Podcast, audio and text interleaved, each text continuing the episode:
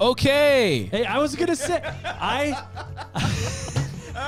I want you to know that I was sitting here going, just wait for this. I'm just gonna be like, welcome to Theology Thursday. And I'm just gonna blow right past not saying, Welcome saying to okay. Theology Thursday. It's Thursday And then night. We're so glad you're joining us You know this what's- evening. Low key offensive to me is the your imitation of me saying okay. Yeah, well, no, I, I that, you know what's even m- more startling than that is it's spot on, man.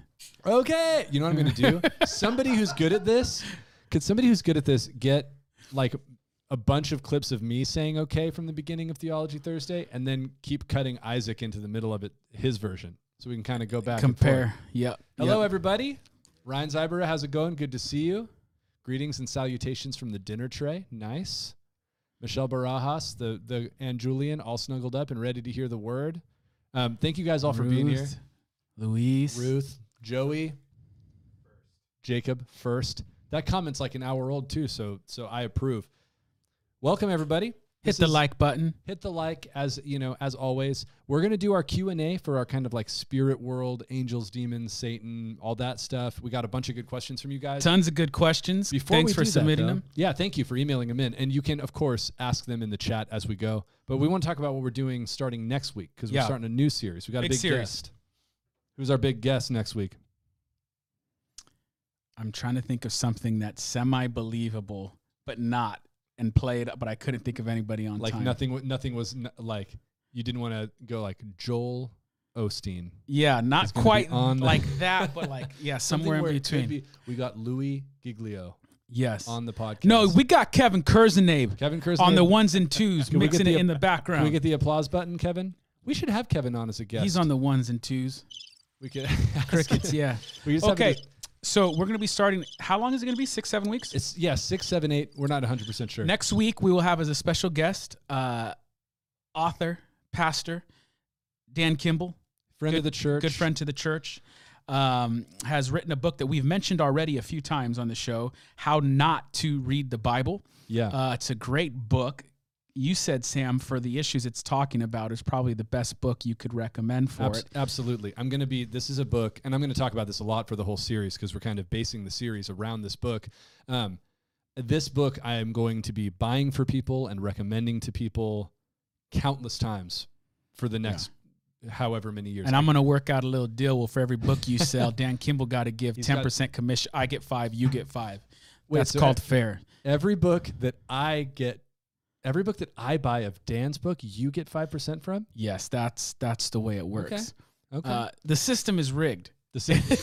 That's how it works. Locally. Um, That's what we're really here to talk about. Tonight. so yeah, Dan will be on next week, and we'll use that as an introduction, like a kickoff, and then every week after that, we'll tackle one of the hard issues that Dan is wrestling with in the book, and kind of break it down and get into the nitty gritty. as as Nacho Libre said, it's a book that deals with things in the Bible that are are painful or difficult to reconcile. The kind of things that make people go like, I don't know if I even want to be a part of anything about a book like this. So, Yeah. you know, is the Bible anti-woman? Is the Bible hyper-violent? Is it pro-slavery? All these kinds of things. So Anti shrimp, it's on the cover. that was Anti-shrimp. on the cover, man. How could you worship a God who's anti shrimp? and quite frankly, if if God was anti-shrimp for all time, I would have major Yeah, well, luckily you're saved by grace, so it wasn't up to you. Otherwise, you never get in. That's that's true. That's true. Yeah. So this is a book that is is dealing with these. We'll talk more about it starting next week. But incredible book. If you want to be kind of following along with us, you could grab it um, ahead of time and start reading. Um, but yeah, we're we're going to dive into it and kind Yeah, of deal with good. all those issues. Be so good. be here next week for Dan. Now tonight, oh, Silas Quintero says Dan Kimball versus Michael Wiseman on Unbelievable podcast was a great listen. That's a great plug. Um, Unbelievable is one of my favorite podcasts. It's a British radio debate show between Christians and non-Christians, and Dan Kimball was on there, which is kind of like the top of the mountain as far as like nerd nerdy Christian podcasts in my Yeah, mind. we actually we had this whole thing lined up where it's clips of Justin like saying stuff and that we were fake responding to. We built a whole episode to try to start it off with the bang like we were Yeah. somebody. Dude, we should do that where it's me and you debating and Justin Brierley is moderating. mo- That would that'd be awesome. So that starts next week.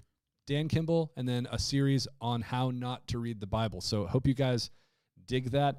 Um, for tonight, though, we want to wrap up our Angels, Demons, and the Spirit World series. And so we've been talking, and we're not going to do any kind of a recap because I want to make sure we have plenty of time to get to the questions. A lot of questions. Um, but the other thing we would do, we wanted to start with that Isaac talked about last week was, um, and it's kind of a good way to wrap up the series actually is is reading some quotes from the Screwtape Letters, um, and this is a C.S. Lewis fictional book where he's writing from the perspective of a kind of senior demon whose job it is to help other demons tempt human beings. Mm-hmm. So the format of the book is him writing letters to his nephew, who's kind of like a newer rookie demon, and he's trying to help him understand how best to basically how best to get his patient, which is what he calls him, Yeah. to go to hell when he dies. That's the point is like how do you get this guy on the path to destruction?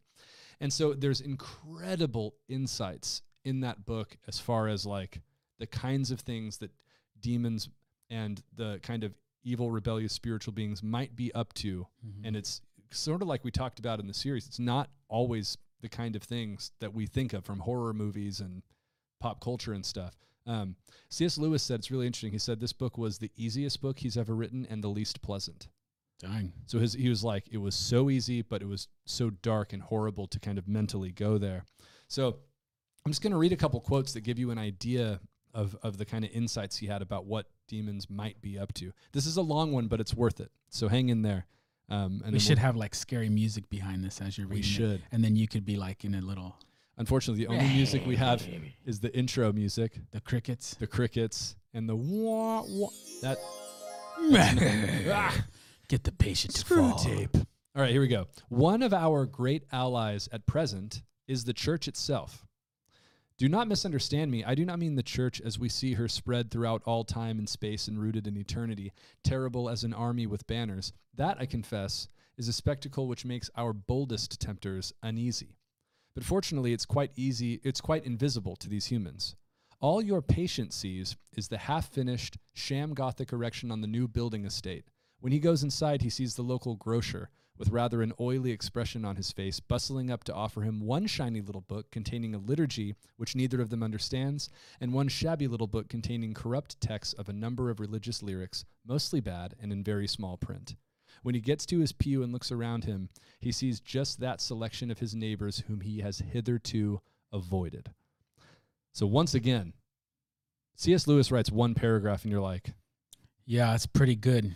and so the point of that is, is he's saying one of the best things you can do is use the lowercase c church, the visible church, to kind of disillusion the Christian. Show, Don't let him think about the church invisible, spread across space and time, the entire world, Yeah. um, unstoppable, on, on you know progressing forward. Make him think about the people he goes to church with who he doesn't get along with, and Yeah. the kind of the songs he doesn't like to sing. I mean, he talks about a hymnal and a liturgical book, which we don't do in our tradition, but our equivalent would be like distract him, have him think about worship songs he doesn't like, or like that he doesn't like this one little thing that Yeah. the speaker keeps like the modern equivalent would be have him focus on the fact that the song they're singing is annoying, the pews are uncomfortable, and the pastor is boring this Sunday. yeah. Have him focus on all those things. And didn't I see that guy sitting over there acting rude to the person in front Yeah. of them in the grocery store last week? Um, and so that's that's kind of a good sample of what the book is like because it's a warning to like, hey, when you're in the church and you're nitpicking a million little things, that you are blind to the church invisible that Mhm. you are standing as a part of in that moment. Yeah, unstoppable force has grown for 2,000 years. Every tribe, tongue, and nation is slowly but surely confessing the name of Jesus. Awesome. Right, here's a shorter one, and this one's this one's super interesting. He says, "Keep his mind off the most elementary duties by directing it to the most advanced and spiritual ones." What does that make you think of? I mean, it's it's almost like he's saying, "Don't let him be consistent in the basics like praying and going to church and reading his Bible. Make him think of the lofty, unattainable Yeah. spiritual Well, we've had we've had tons of examples of this as pastors where people are like, "Oh, that was such an amazing message, pastor. I'm so glad. We need people who are going to be world changers and I want to go and make sure the the hungry are Yeah. fed and the, the slaves are freed and there's no more sex trafficking. It's like these super high lofty things which are good and it's like have you prayed today? yeah, Have you read your Bible this month? And it's like, uh, uh, uh, yeah, and it's like you're focusing on all these super lofty things when you're incredibly unfit to even begin to attempt to Yeah. make a dent in those massive global evil problems. Yeah, and it's it's been a, a, a as I'm reading that quote, I'm going, that's been like the kind of thing that's definitely tripped me up, especially with prayer, where I'll be like, I'll be so convicted about the fact that I'm not, you know, my prayer life isn't, you know, Charles Spurgeon famously is like, I have so much stressful and difficult things ahead of me, I can't possibly pray for less than two hours Yeah. today. And you're like, humble well, brag. it's a humble brag, Spurgeon. Maybe. but little but for me it's you know there's a there's a like a desire to be this kind of i'm the ascetic monk who goes into the wilderness for four Yeah. hours kind of thing but i'm like that discouragement could make could distract me from making sure i'm praying for 10 minutes today Yeah. Were you nice to your wife today? How about Yeah. you start there? Um, or the kind of classic Jordan Peterson line is like, Yeah. "Did you make your bed Did you today? clean your how, room?" how about you start with making your bed and cleaning your room before you think you can fix the chaos of the world? yeah Try and be faithful in the small thing, and that's where it runs into the biblical principle of like be faithful in the small things, and then God will give you something bigger that you can prove yourself Yeah. faithful to. But and most of the time, that's rooted in just our own kind of romanticized ideal version of ourselves. Like we're the we're the next Wilberforce. Like Yeah. really, really, you think that? Well, maybe, but it took decades for him to get there. yeah yeah and maybe instead of thinking that you should be the one busting brothels in the dominican republic you start by donating 10 bucks a month to the organization that's working there Yeah. And Or how about start stop watching all the movies that run off the same Yeah, spirit of, of evil and you know let's just do that. Yeah. And so it's a great example of what this book is like and why we recommend it so highly because it's it'll it gives you these backwards insights where you're like, oh man, that's exactly what the kind of thing that happens to me. All right. Um, let's do one more, yeah? And then we'll jump into questions. Yeah, one more, one more. It does not matter how small the sins are, provided that their cumulative effect is to edge the man away from the light and out into the nothing. Murder is no better than cards, if cards can do the trick. Indeed, the safest road to hell is the gradual one, the gentle slope, soft underfoot, without sudden turnings, without milestones, without signposts. That's a powerful quote. That's a famous quote from this book, too. Yep. It's a favorite of Kevin's, I happen to know. Murder is no better than cards if cards can do the trick. And the idea here, again, it's almost like the opposite of what we just said, the, the, like in the opposite direction, that you don't just have to be concerned with, am I doing a giant signpost to hell Yeah. sin? It's what does your life cumulatively, what direction does that lead? Yeah. and the, you know the kind of like stereotypical well i'm not a murderer i'm not it's not like i'm like killing people or Yeah. like you know whatever you fill in the gap Yeah, of the yeah. horrible sin you're doing but the point is there could be plenty of little things that are contributing to a path away from god away from the light pretty powerful He's So- good. obsessive He's gardener good. says i prayed today and told my wife i love her room is a huge mess though yeah the i don't think the jordan peterson quote has to be taken literally necessarily although you probably should clean your room i don't know my room's a mess though you got little kids right obsessive gardener If it's You this late, if it's this late, it's already sundown. yeah you You give it just up Go go to the next day. yeah wait till tomorrow yeah you know on the prayer thing last thing on that is I, I think a lot of the time about how i have these like imaginary goals of how i'd like my prayer life to be And then Mhm. I'll sometimes stop and challenge myself and be like, was the prayer I just prayed before I put my daughter in her crib sincere? Mhm. Like I prayed I prayed in that moment with her and she's learning to pray and I'm praying but did I even was I actually communicating with God with in the presence of my daughter or was that little prayer like I just kind of wrote, you know, yeah. off the head, just getting it done so I can go downstairs and sit on the couch Mhm. finally, kind of a thing. So it's that same that principle of faithful in small things, and and um, again, I don't think the point of this conversation or Screwtape letters in general is to get us jumping at shadows and seeing demons behind Yeah. every doorway, but more just to think what are the things in your life that you are blind to that might be actually contributing to a negative trajectory in your spiritual life that aren't Mhm. obvious. So the obsessive gardener says, I have a four year old, pray for us. Hey, I will pray for you. Um, I have a three year old, Isaac Scott. I got four of them. He's got a Isaac's got And I have a four year old. I got four of them. Isaac got a zero year old, a three year old, a five year old, They're a just- seven year old. Yeah, there's just a tribe now.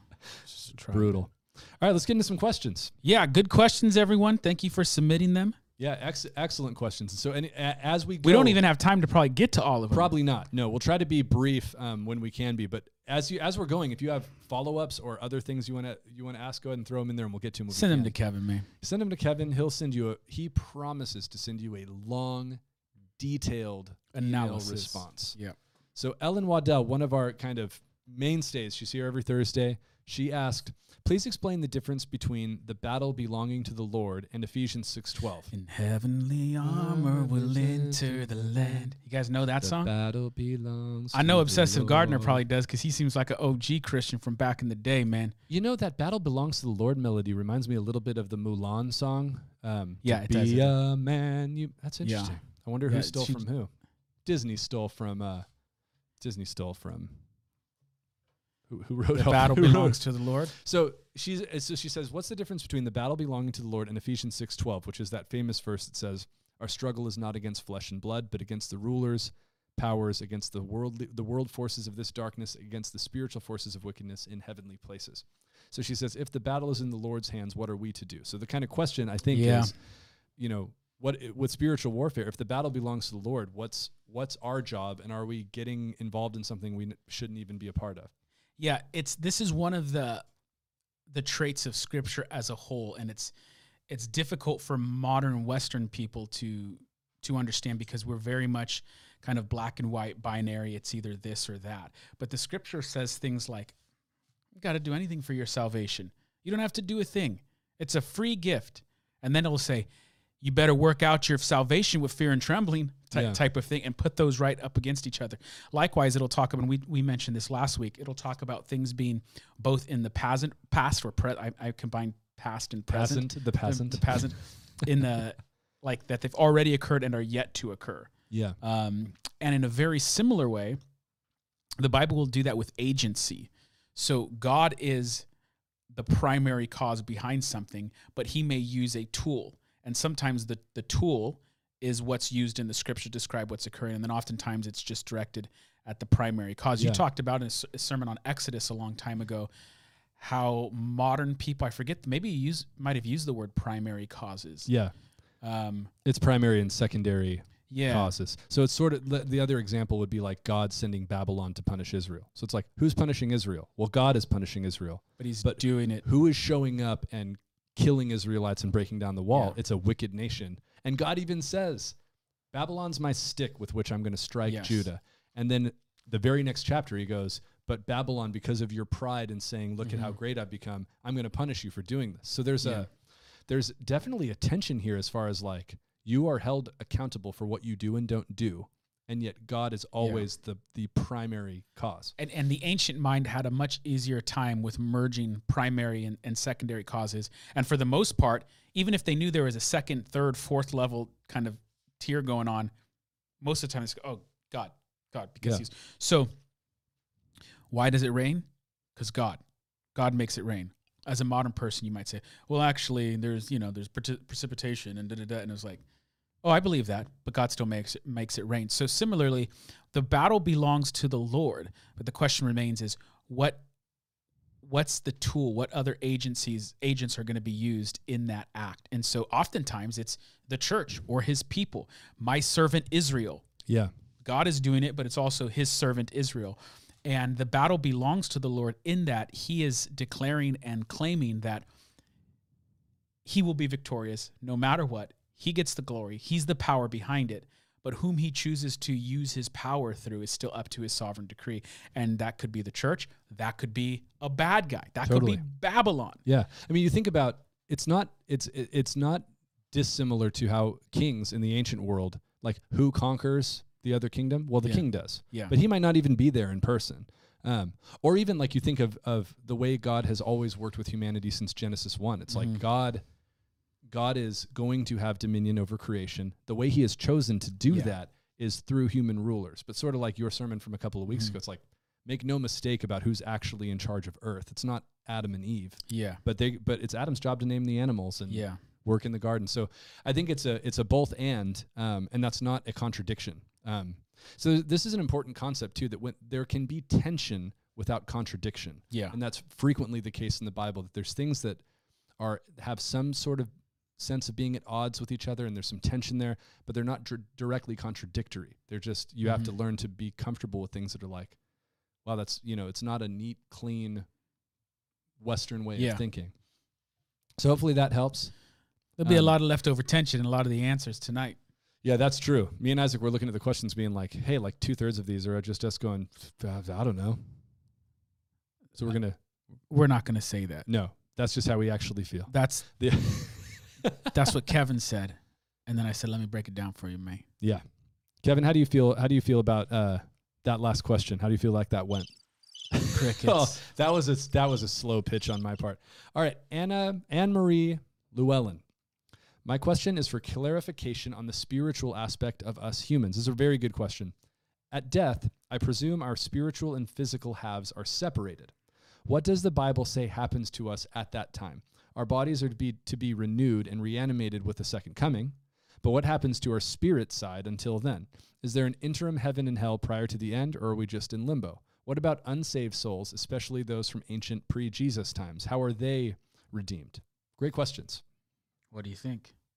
I mean, the, the first thing I want to say is that in the way that the Bible talks about a human person, um, it's not like a neat, clean, and I don't think Anne Marie meant this, um, but just because this is a common misconception, it's not a neat, clean, you have a spiritual half and a physical half. Human beings are made to be an integrated whole. Mhm. You are spiritual, including your physical body. It's spiritual. It's meant to be one thing. So, so she's right that when you, when your body dies, um, as you await resurrection at the end of time, the spiritual element of who you are is separated from your body. But I believe that's an unnatural state to be in, and you're and there's a an awaiting of the reunion of body and spirit.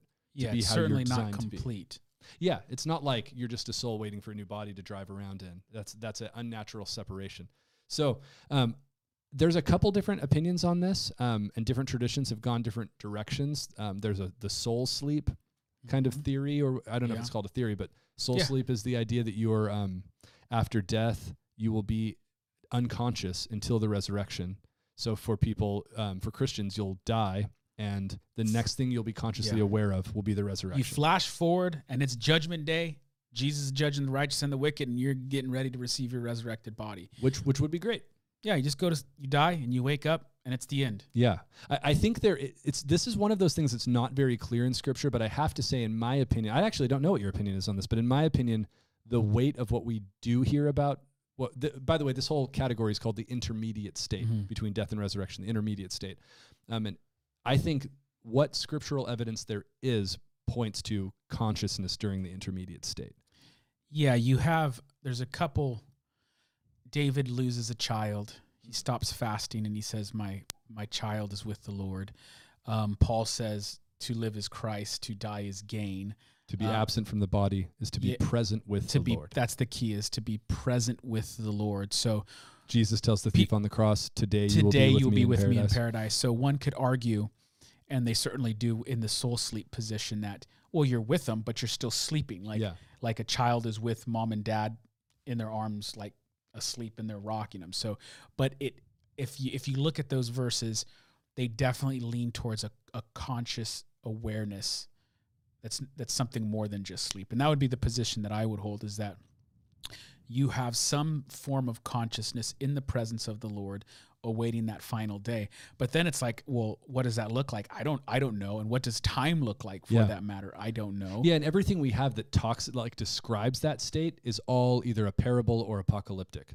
Um, so you have the parable of Lazarus and the rich man, where there's consciousness and they're communicating uh, between Yeah. between the place of the righteous dead and the place of the unrighteous yeah dead. Um, but that's a parable, so you're not necessarily supposed to assume that you're hearing like an actual Exactly. description of the afterlife. exactly Similarly, you have um, in Revelation, you have the souls of the martyred Christians who are Yeah.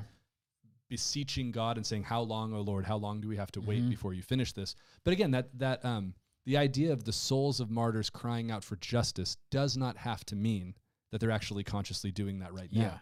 So the again, the answer is basically it's unclear, but I would say, and it sounds like you agree. Yeah, and and a big chunk of the Christian tradition. So whenever Yeah. what's it's helpful is is- whenever the Bible, it's like you're reading it and you're saying, ah, I, I I'm seventy percent sure soul sleep is wrong, but I'm not willing to throw it out. What you do is you look at Christian history and see how have the majority of people from different cultures, different time periods, different languages, different backgrounds, how have they seen these scriptures?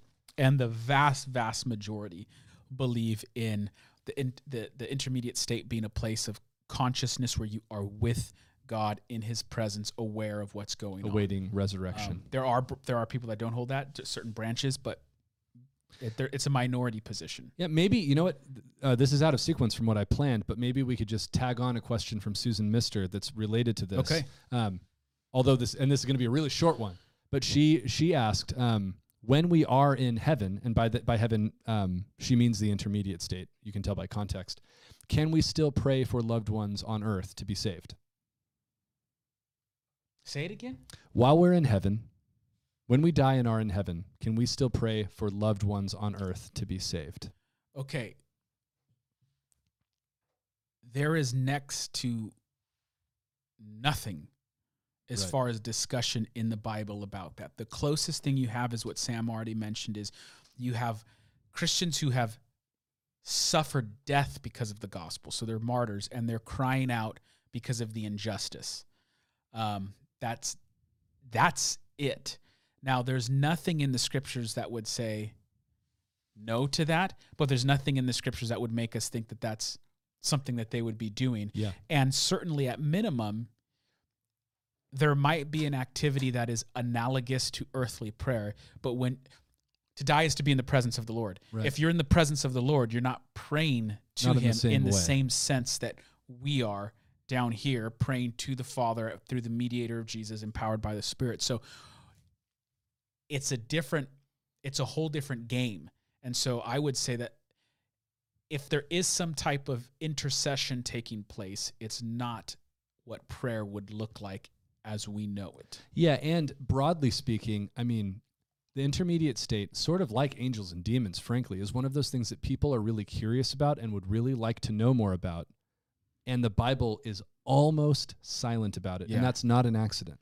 So N.T. Wright talks about how he's like, we don't know, Yeah. and we are not, it's, we don't know because we're not supposed to know, or else he would have told us. So there's, Yeah. you know, we, we're doing our best to kind of extrapolate off of vague verses, but this is not something to, to obsess over because the Bible didn't give you a bunch of detail Yeah. about it. And Um, if it wanted you to ponder that, it would have given you the roads in which you can walk to, to ponder Yeah. that. So there's some sense in which we are surrounded by a great cloud of witnesses, Mhm. as the author of Hebrews says. But what does that actually mean? Like, is it just our knowledge and memory of them that inspires Mhm. us, or are we actually being observed by all of the Christians and faithful who came before us? We just don't know. Um, Jacob asked an interesting question, which is, what about the dead who are not in Christ? What is their intermediate state? And um, They live in. California. They live. no, that's hell. That's the fine. That's oh the yeah, final that's state. the the um. No, they. Uh, it's not again. There, it's not clear, but it's interesting that um, in Old Testament thought and in Jewish thought, there were not two separate places for the dead to Mhm. go. There wasn't like good people go up and bad people go down. That's a much later idea, and it's not specifically Jewish, at least not in the Old Testament period.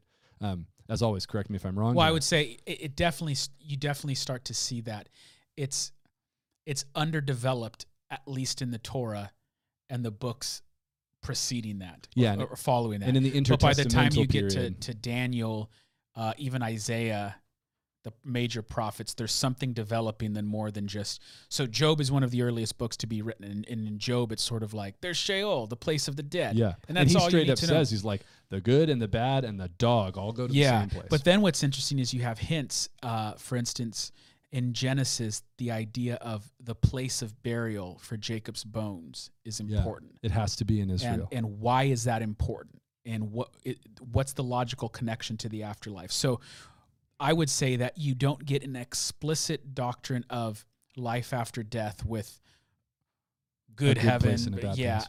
but you have hints at it and then it begins to really emerge in the prophets and then in the books surrounding the exile and subsequent to that But specifically, the reason the intermediate state is so underemphasized is because Jewish hope is not about the intermediate state; it's about resurrection. So it's the Yes. idea is God is going in that again. Yeah. Even in Job, it's my Redeemer lives, and I will stand ag- again upon the earth. Is Yeah. the expectation. So there's a um, there's a, an expectation that you will die, but but God's people will live again. Mm-hmm. Um, and not every stream of Judaism had the same ideas about it at the same times, but yeah, so like the, the Sadducees didn't believe in Yeah. physical, but for the for the majority, so one of the most interesting books that demonstrates this is it's not in the Bible, but it's it's the book of First Maccabees, and it's a book that isn't inspired scripture, but it's a really good take at something that was taking place historically from the Jewish lens, and this is the, the book that surrounds Hanukkah and all of that stuff, but.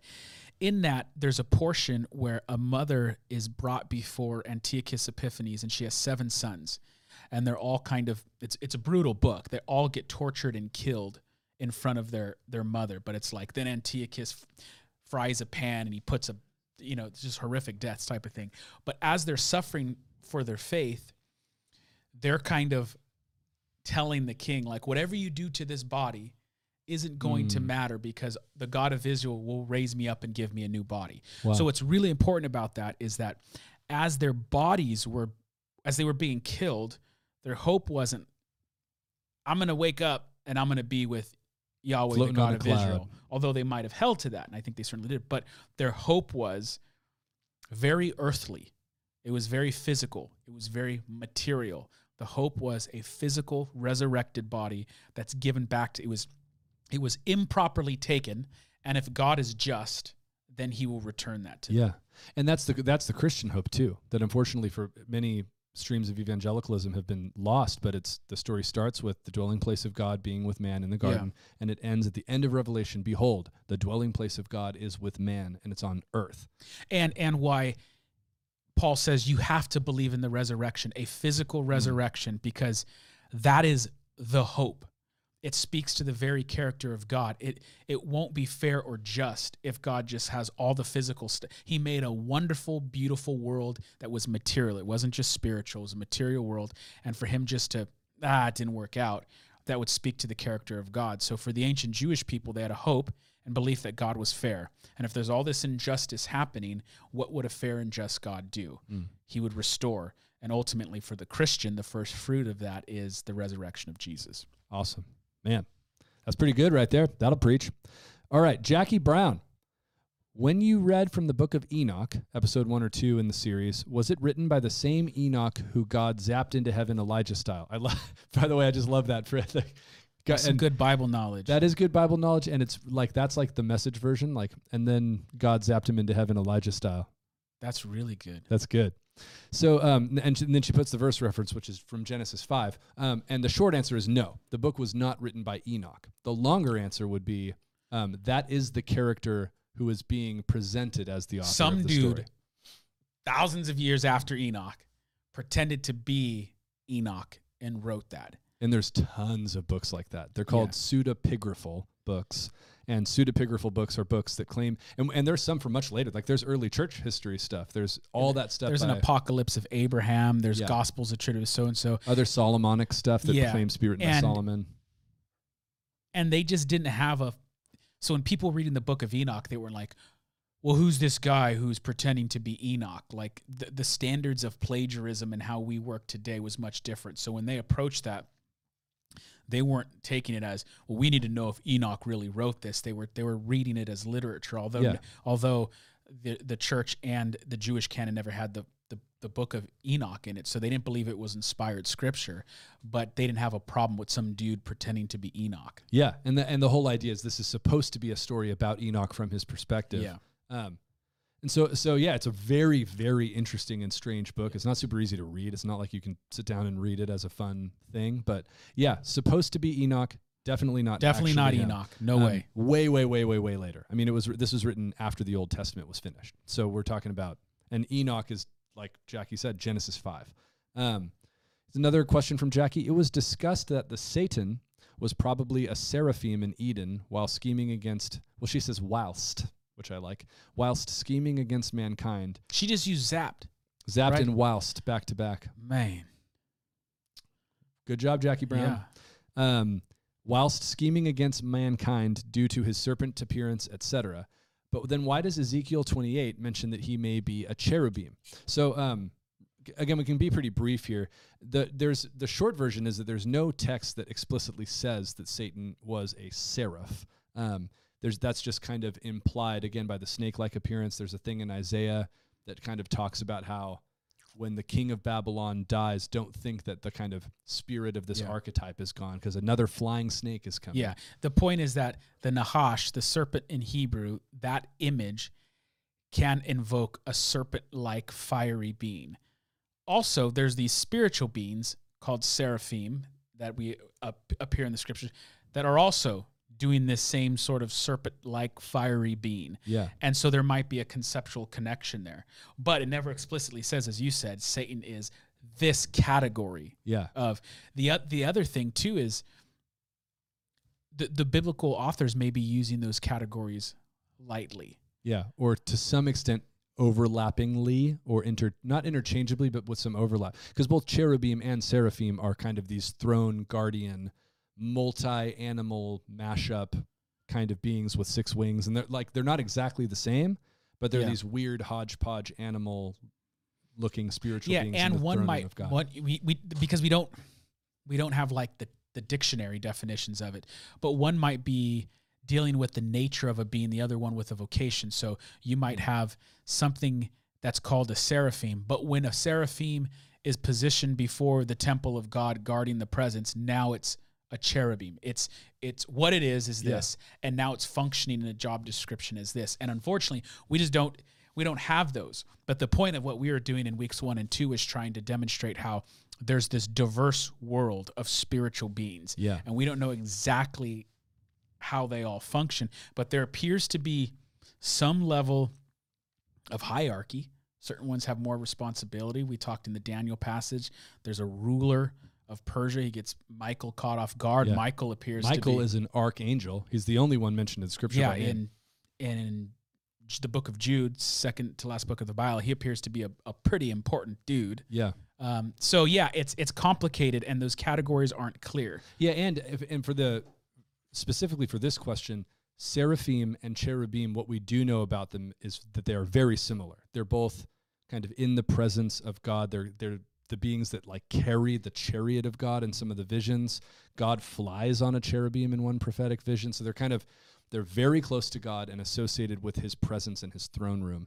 Um, and it's really interesting. This is not the Bible; it's just kind of weird and interesting. But in the um, the like really mystical intertestamental Judaism, where they had actual hierarchies of Yeah. angelic beings, and then later in mystical Christian church tradition, um, cherubim and seraphim like always rank really, really high in the kind of like you know the like bestiaries of, of Yeah. angelic beings. Which again, that's not the Bible.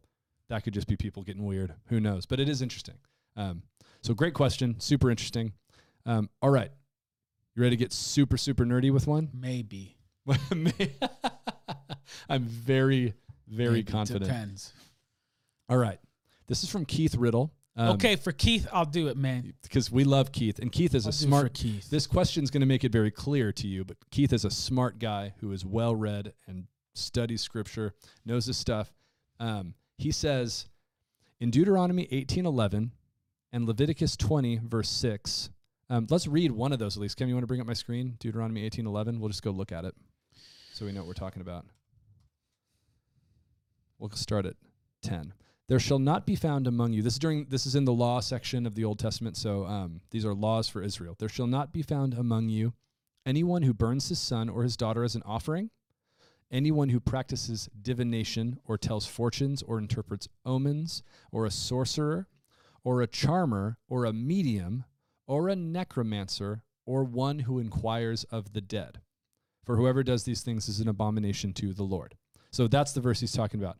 The, in this list of evil magicians, sorcerers, et cetera, et cetera, et cetera, one of the things that's mentioned is those who inquire of the dead. So you can go back to a normal screen, Kev, um, so that I can get back to my, yeah, there we go. So I can get back to the question. Thanks. Um, so the, these verses speak of the medium and the spirits of the dead. Consulting with either is forbidden in Torah. Isaiah 8:19 speaks of mediums and spiritists and says, "Should they consult the dead on behalf of the living?" The conclusion I believe is that this is forbidden because it is real. That's the key to the question. He's saying what I what it seems to be to me is that the reason it's forbidden to communicate with the dead is because communicating with the dead is a real thing. And the and the reality is that the spirits being called up are wicked And because it says the dead, I'm assuming it means human dead, not necessarily demons. I know this question's hard to follow, but we'll we'll we'll break it Mhm. down. So its questions are: Do you, do we agree with his conclusion that making contact with the dead was real and that the dead were human, not spiritual beings or demons? And then the follow up question is: Would this suggest that the dead wicked have knowledge of what is happening here on Earth? Hey, you know we're out of time. We're gonna go. So Thanks so first- for- First, yeah, one when it refers to the dead, it most certainly is talking about human dead because there's no indication that spiritual beings died at the, at this point. Yeah. Like there's no discussion of it. and that. for super nerdy reasons, um, the he, the Hebrew word metim, dead, always 100% of the times it's used, Refers it's talking about humans. dead humans. It's always about humans. Um, so for sure, when it's saying do not contact the dead, the intent of that is contacting, I believe, the human dead. Now that doesn't mean that the next logical point could be connected in that.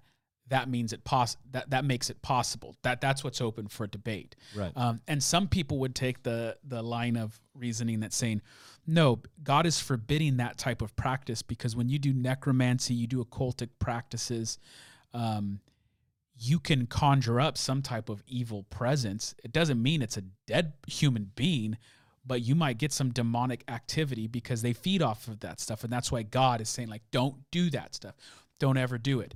Um, and so what we have to do is kind of look at the big picture of scripture and say what what do we see occurring when we see these instances and the bad news about that is it's so forbidden that we don't even get many instances of it. No, yeah.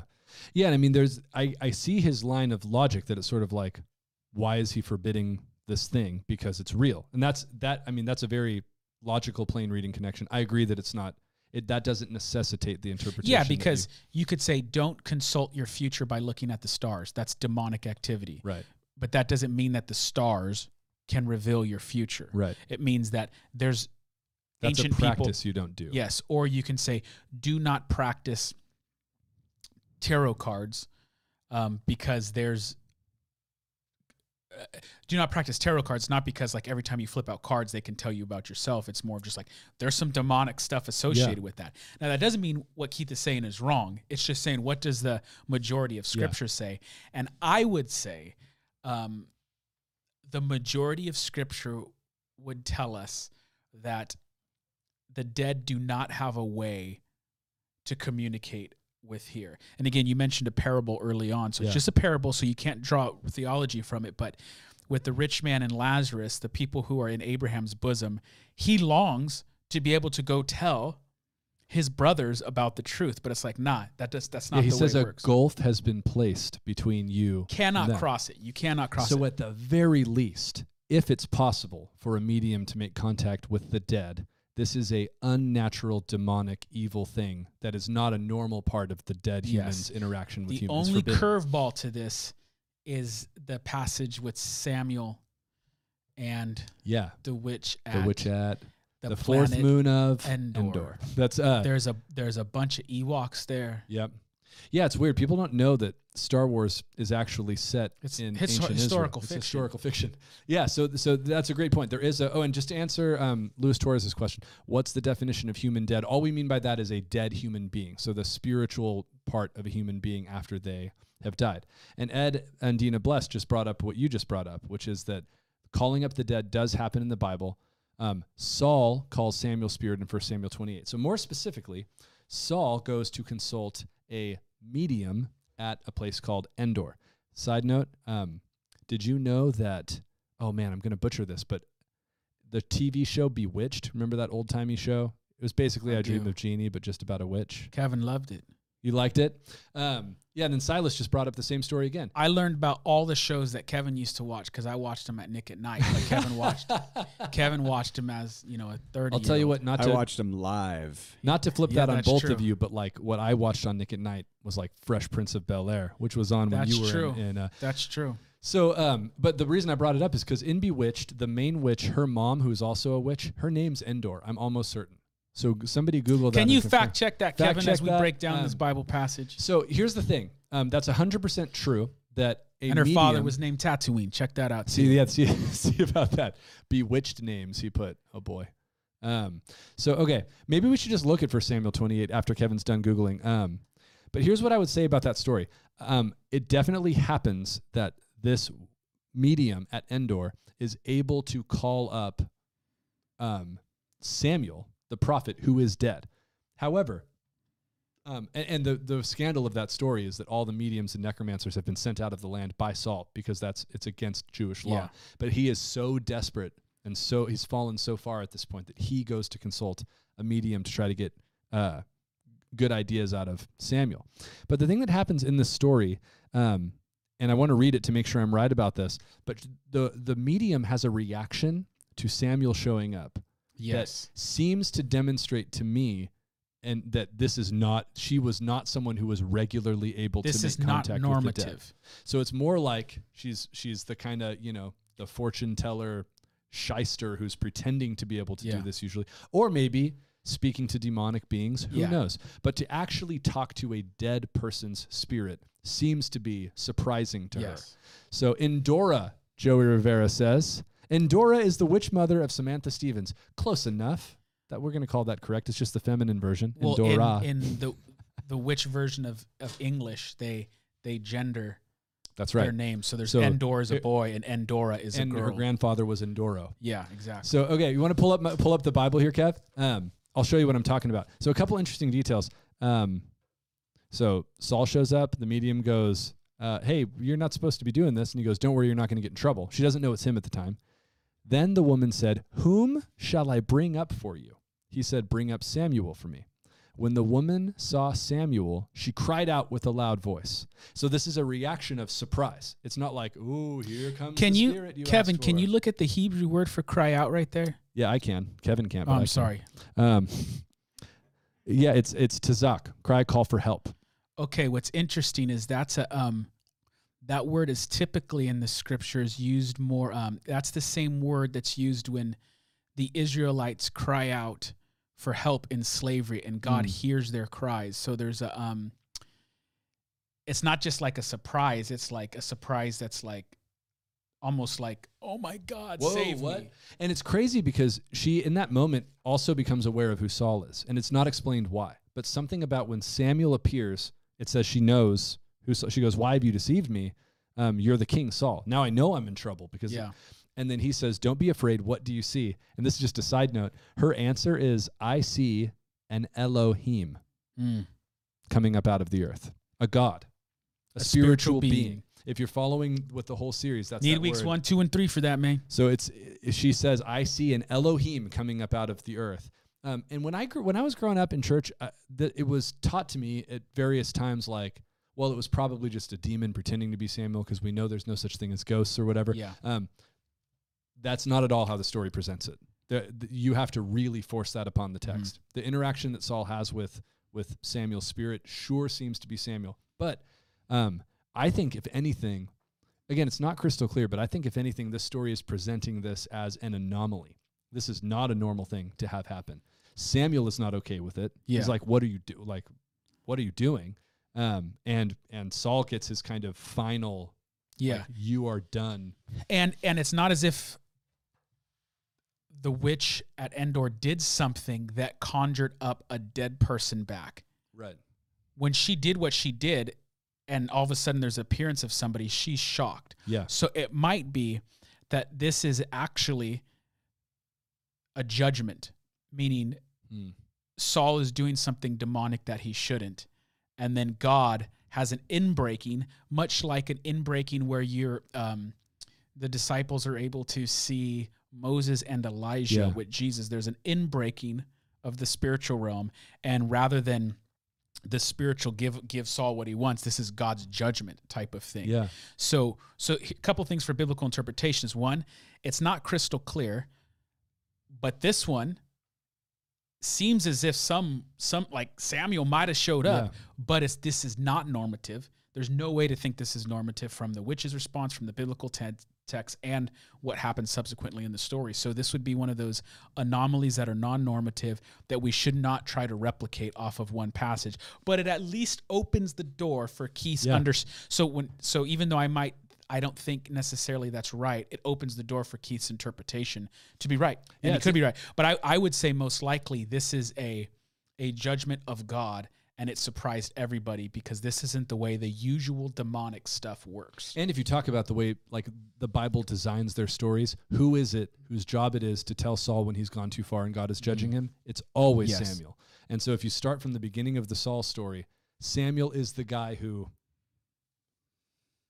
calls out Sa- who calls out Saul, says the kingdom is being torn from you over and over again. So for him to show up at the end of Saul's story spiritually and pronounce the fi- this you have truly gone too far. It's over for you.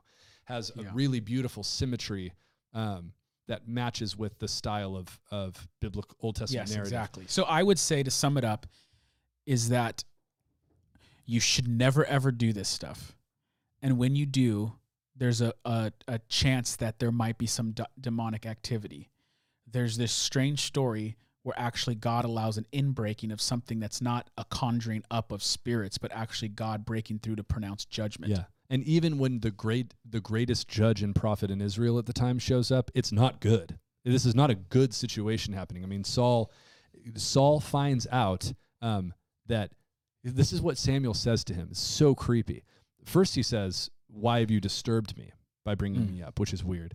But then the line he says at the end of his judgment is, "Yahweh will give Israel with you into the hands of the Philistines, and tomorrow you and your sons will be with me."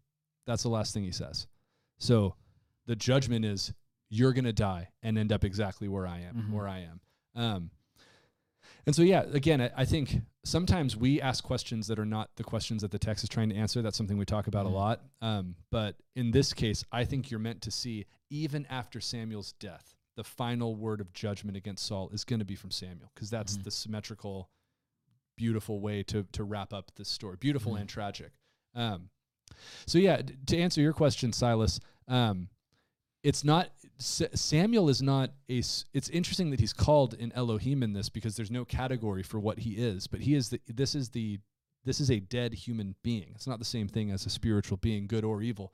Um, it's the. It's the. It is a dead, good human. Um, but yeah, very very strange story. And I think to your point, Isaac, the the the practical thing to emphasize again is that the Bible forbids this. This is evil 100% of the time it's talked about.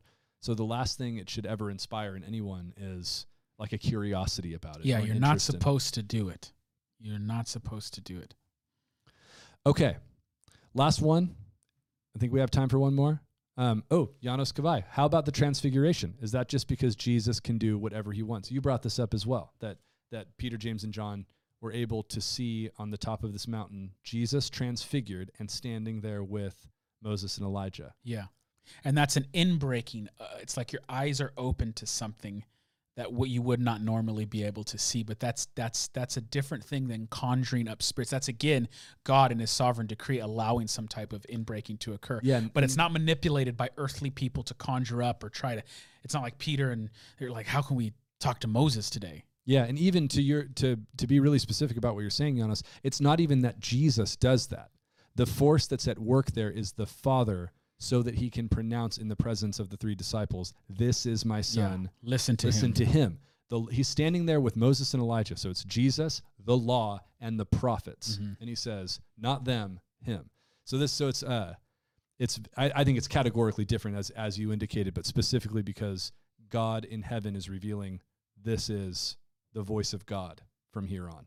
Um, pretty epic moment. I once heard somebody say on Twitter, they're like, obviously there's no way to prove this, but could you imagine if Elijah's moment of seeing the glory of God on Mount Sinai and um, Moses' moment of seeing the back of God's glory on Mount Sinai and the moment of the transfiguration are like a like a time warp of all of those things are happening at Mm. the same moment. Like when Moses sees a God's glory. It's a wormhole where Moses seeing God's glory is him beholding the transfigured Jesus. Same with Elijah. Mhm. And the disciples are there in the first century seeing it happen. I'm like, Well, obviously, there's no way on earth to prove that, but that's pretty cool. That stuff happens with uh, Ahsoka Tano in Star Wars Rebels. She goes to this land, and the Palpatine's there, and it's, it's, it's next level, man. So it's possible. It's just, that's why it's fun. I was just gonna say that it's awesome that Star Wars came up twice in such nerdy ways, but you you really threw me by ending with so it's possible. Well, a lot of people don't know about Rebels, man. They skipped over that, but you know, if you want to understand Ahsoka, man, one of the best Star Wars characters of all time, you gotta you gotta watch. It's true. Some of us just dropped right into the Mandalorian and don't even know that they're witnessing a character with an entire canon behind her. E- Exactly, And that's the one thing we want you to take away today. So well, let's just really briefly do this last one. Um, It's already five till. I know, dude. It flew by. We could have done another half hour on this because we have other ones we're not even going to get to. Um, but just one last thing that comes up is is the idea of guardian angels. Is there such a thing as a guardian angel? Do people have individual guardian angels? It depends on who you are. that might be true, actually. I, I probably don't, uh, Kevin, you got one. He's raising his hand. Kevin, you got one? Kevin, give us your opinion on this, genuinely. No, I was waiting for a comment about me not having one. Oh Hey. yeah. Kevin, uh, Isaac gave you props though. Look, yeah, you you probably got a couple, man. So guardian angels, there's it's interesting. There's definitely teaching in the Bible that one of the roles of angels is to act on your behalf. So God uses angel, you know, Hebrews, God will command his angels concerning you. That may be the Psalms one. Um, Yeah. Hebrews is the one where it's they're all ministering spirits. Mhm. And so there's this idea that one of the things that angels do is on God's behalf, they help you. Yes. Um, so that's true. But the idea that each person has an assigned angel to them, I think is unlikely. There are two verses in the Bible that get used to um, try to make that point. One of them is um, I didn't write them down, which I completely should have. Oh yeah, I did. Matthew eighteen ten says. Jesus is talking. He says, See that you do not despise one of these little ones, meaning children, for I tell you that in heaven their angels always see the face of my Father who is in heaven. Now, straight up, that's a weird verse. I have no idea what that means. yeah. Um, but there's that one, and then there's a moment where Peter is in prison in Acts, and Peter's rescued by an angel, and he heads back to the place where all the Christians are, and he knocks at the door. It's kind of, it's actually kind of a comedic moment. The servant hears that it's Peter, and she doesn't even let him in. She's so excited, she just runs and tells everybody else. And their response to her is, she thinks it's Peter. Maybe it's his angel. Hmm. And so, um, because that that genitive of possession is used in Greek, that it's his angel Yeah. people have drawn the conclusion that well that means everybody has their own Yeah. angel but there's a couple Two things. One Yeah. is it could just mean Peter has an angel because Peter's a pretty important dude. or maybe even just in this particular situation he has an angel He had one assigned to him for for that week, type of thing. i mean and an angel does come and rescue him from the Yeah. prison he's in Um, so there's a chance that so a couple things. One, it could be just Peter's he's special. Two, he had some protection in those moments of, of trial.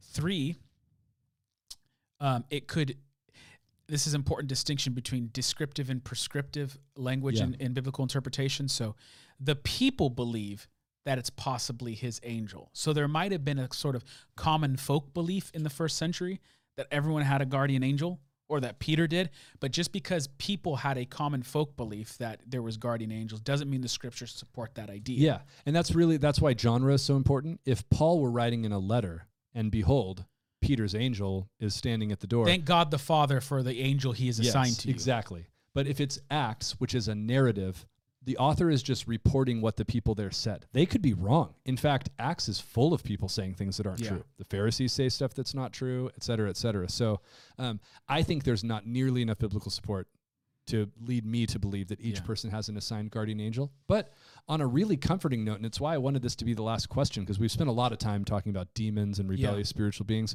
The Bible is full of the teaching that that there are good spiritual beings that are working on God's side of Yes. the battle and that are on your team. Yep. And that part of what they do is God sends them to help you. I mean, there's this story in the Old Testament that is amazing where Elisha and his servant, oh man, I was so close to remembering his name. I'll bet Kevin knows. Gehazi. Gehazi. I knew Kevin would know his name was Gehazi. Man, That's solid. That's solid. I, Everybody I'm throw a like for impressed. that. man. No, I'm seriously impressed right now. That's pretty cool. That's pretty cool. Gehazi blows it later, by the way, in the story about Naaman and the um the leprosy. oh, you're gonna drop tries- it like a Naaman? You can't just say Naaman. No, it's just that's what you say Naaman. Um, It was a- Baal, Naaman. It's not Michael. It's Michael. Michael, Mishael. Look, I'm sorry. My bad. I didn't mean to pronounce the Hebrew correctly. The um that's not even a Hebrew name, first of all. So okay.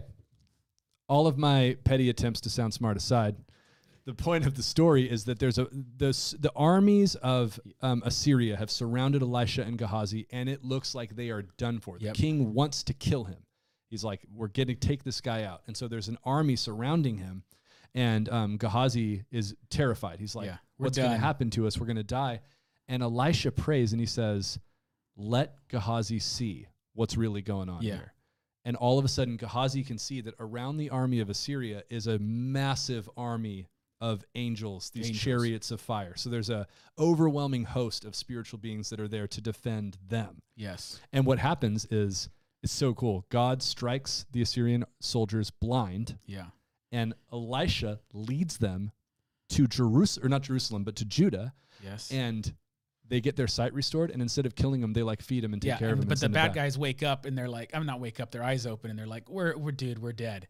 And then it's really it's a prophetic kind It's of powerful. foreshadow of of loving like loving your. They feed the enemies. Yeah, feed them and send them back. Yeah. And so there's this, they come to kill them. God defends them. They feed them and send them out. Very powerful moment. But that, that image is uh, for you when you are feeling discouraged, when you're feeling afraid, when you feel like you're under attack spiritually, that image of if only Gehazi could see yeah. that around the army of your enemies is a much greater, infinitely Yes. more powerful army of God's spiritual people to defend and protect you. Um, and so that's a that's a just a powerful, helpful spiritual reality that has definitely given me comfort in times when I'm feeling like there's there is spiritual warfare going on in my own life. Um, so props to Kevin for knowing Gehazi's name. Whatever the opposite of props are for me for um, pronouncing Naaman's Yeah, name still correctly. Good. It's still good. And, I was uh, impressed. You had a you got a like because I'd have been like Assyria, Babylon. I'm going to be honest with you. I'm not 100% sure that it's not Syria. Those two, it's either Assyria Okay. or Syria. Um, and in fact, I'm to bet money it's Syria. So, hey, next week, Dan Kimball will be here. Join us for that. We're excited. Thanks so much for being here. See you next week.